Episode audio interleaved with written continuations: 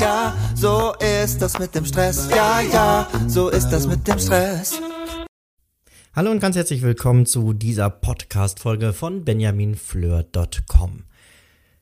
Thema ist heute die ultimative Checkliste für deine Wochenplanung.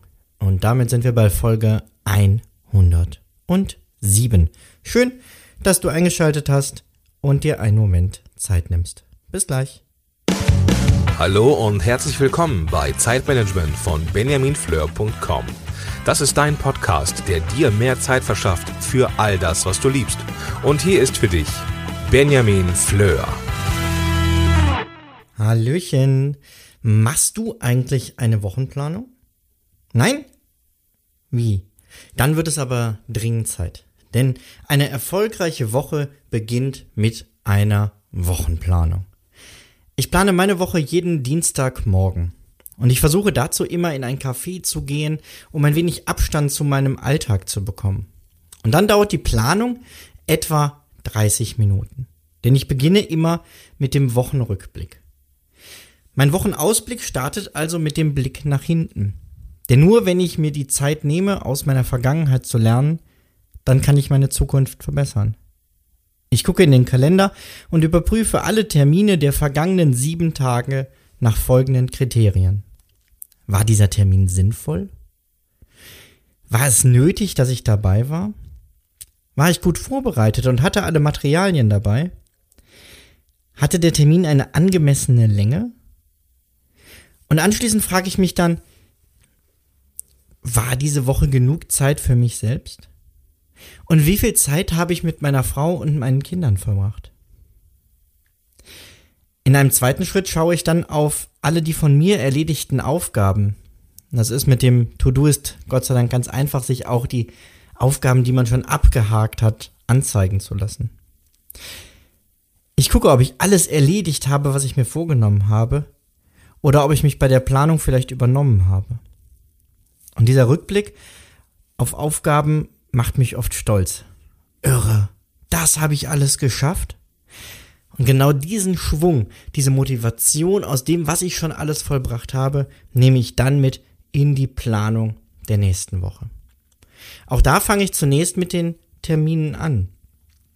Und zwar wechsle ich nach diesem Rückblick bei einem schönen Café ähm, in mein Büro. Denn jetzt brauche ich mein Whiteboard an der Wand.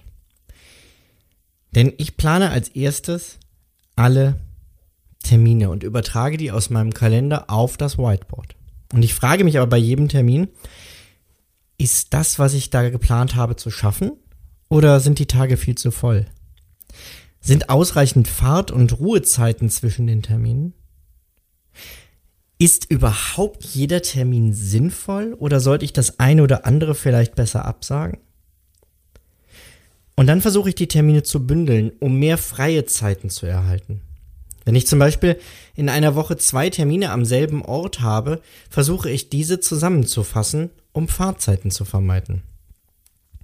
Außerdem packe ich mir lieber einen Tag richtig voll, wenn ich dafür an einem anderen Tag einen freien Vor- oder Nachmittag haben kann.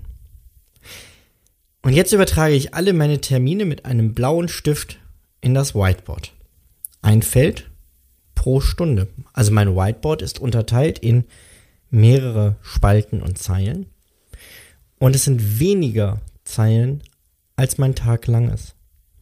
Denn wenn das Whiteboard voll ist, mehr plane ich nicht ein. Und mehr brauche ich auch nicht einplanen, ehrlich gesagt. Denn der Rest der Zeit füllt sich von alleine wie von Zauberhand. Also ich sorge mit der Begrenzung auf meinem Board automatisch für einen vernünftigen Zeitpuffer. Also dauert ein Termin länger als eine Stunde, fülle ich entsprechend mehrere Zeilen.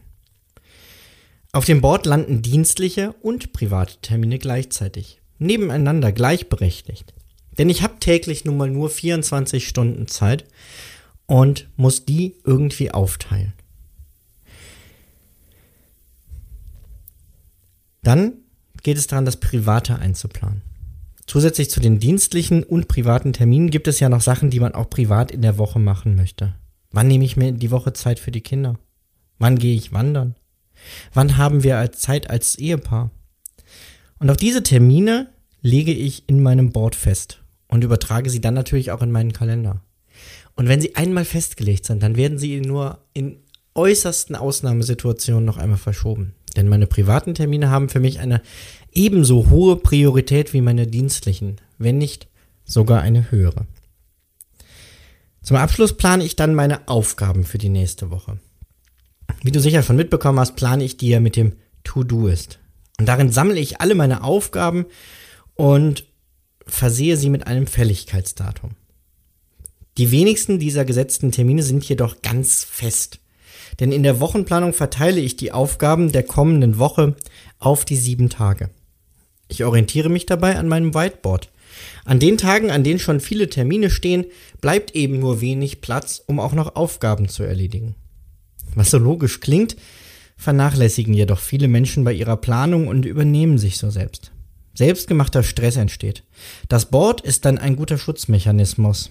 Auf ihm halte ich alle großen Aufgaben, die also mehr als 20 Minuten Zeit brauchen, mit einem roten Stift fest.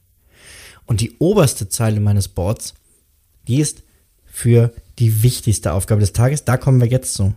Denn den fünften Schritt, den ich in jeder Wochenplanung mache, ist die Frösche suchen. Eat the frog first ist ein häufiger Zeitmanagement-Ratschlag. Gemeint ist, wenn du einen Tag mit der nervigsten oder wichtigsten Aufgabe startest und sie erledigst, verleiht dir das Energie für den weiteren Tag. Wenn das Wichtige eines Tages schon erledigt ist, dann ist es schon ein gelungener Tag. Sogar dann, wenn du danach nur noch auf dem Sofa rumliegen würdest. Einen Frosch zu essen, das ist für mich keine schöne Vorstellung. Ich weiß nicht, wenn du französische Wurzeln hast, ist das vielleicht anders. Vielleicht hilft es aber auch, den Frosch so anzunehmen, wie er ist. Im Leben gibt es nun mal nicht nur schöne Aufgaben. Im Märchen wird das Fröschen, die man annimmt und küsst, ein Prinz.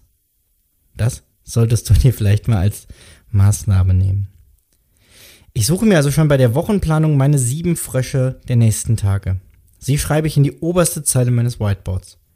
Und jeden Morgen, direkt nach meiner Morgenroutine, nehme ich mir als erstes einen solchen Frosch vor, sodass jeder Tag ein produktiver Tag ist, der mich zufriedenstellt. Ich fasse nochmal kurz zusammen die fünf Schritte meiner ultimativen Wochenplanung. Erstens, Wochenrückblick auf Kalender und Aufgaben in einer schönen Umgebung, die nichts mit deinem Alltag zu tun hat. Zweitens, die Termine der nächsten Woche vorplanen und prüfen, ob sie sinnvoll verteilt und ob sie überhaupt sinnvoll ist. Drittens, Privates einplanen. Also alle Termine, die du mit dir selbst, Familie, Freunden und so weiter machen möchtest. Viertens, die Aufgaben der kommenden Woche um die Termine drumherum planen. Und fünftens, aus diesen Aufgaben die Frösche für die nächsten Tage raussuchen, die du als erstes angehen möchtest. Mit einer solchen Wochenplanung vermeidest du unnötigen, selbstgemachten Stress. Du übernimmst dich nicht und weißt immer genau, was gerade jetzt zu tun ist. Jetzt kennst du meine ganz persönliche Checkliste für meine Wochenplanung. Aber wie machst du es? Was kann ich noch von dir lernen?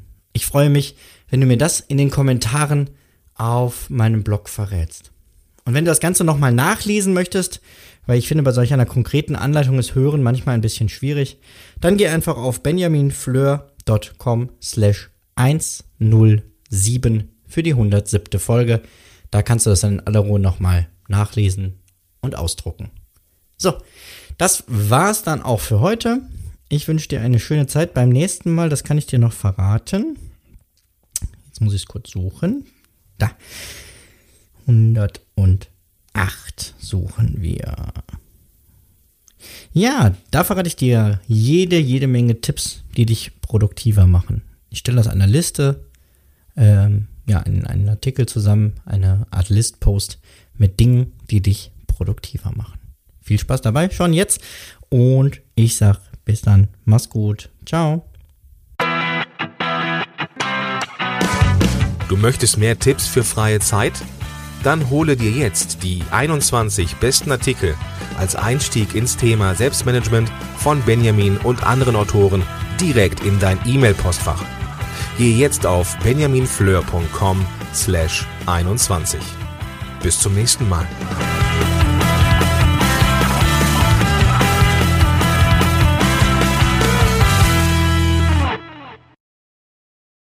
Zum Abschluss noch ein kleiner Hinweis, da ich immer wieder gefragt werde, von wem das Lied im Intro am Anfang der Folge ist. Es handelt sich um das Lied Ja, ja, Stress von Alte Bekannte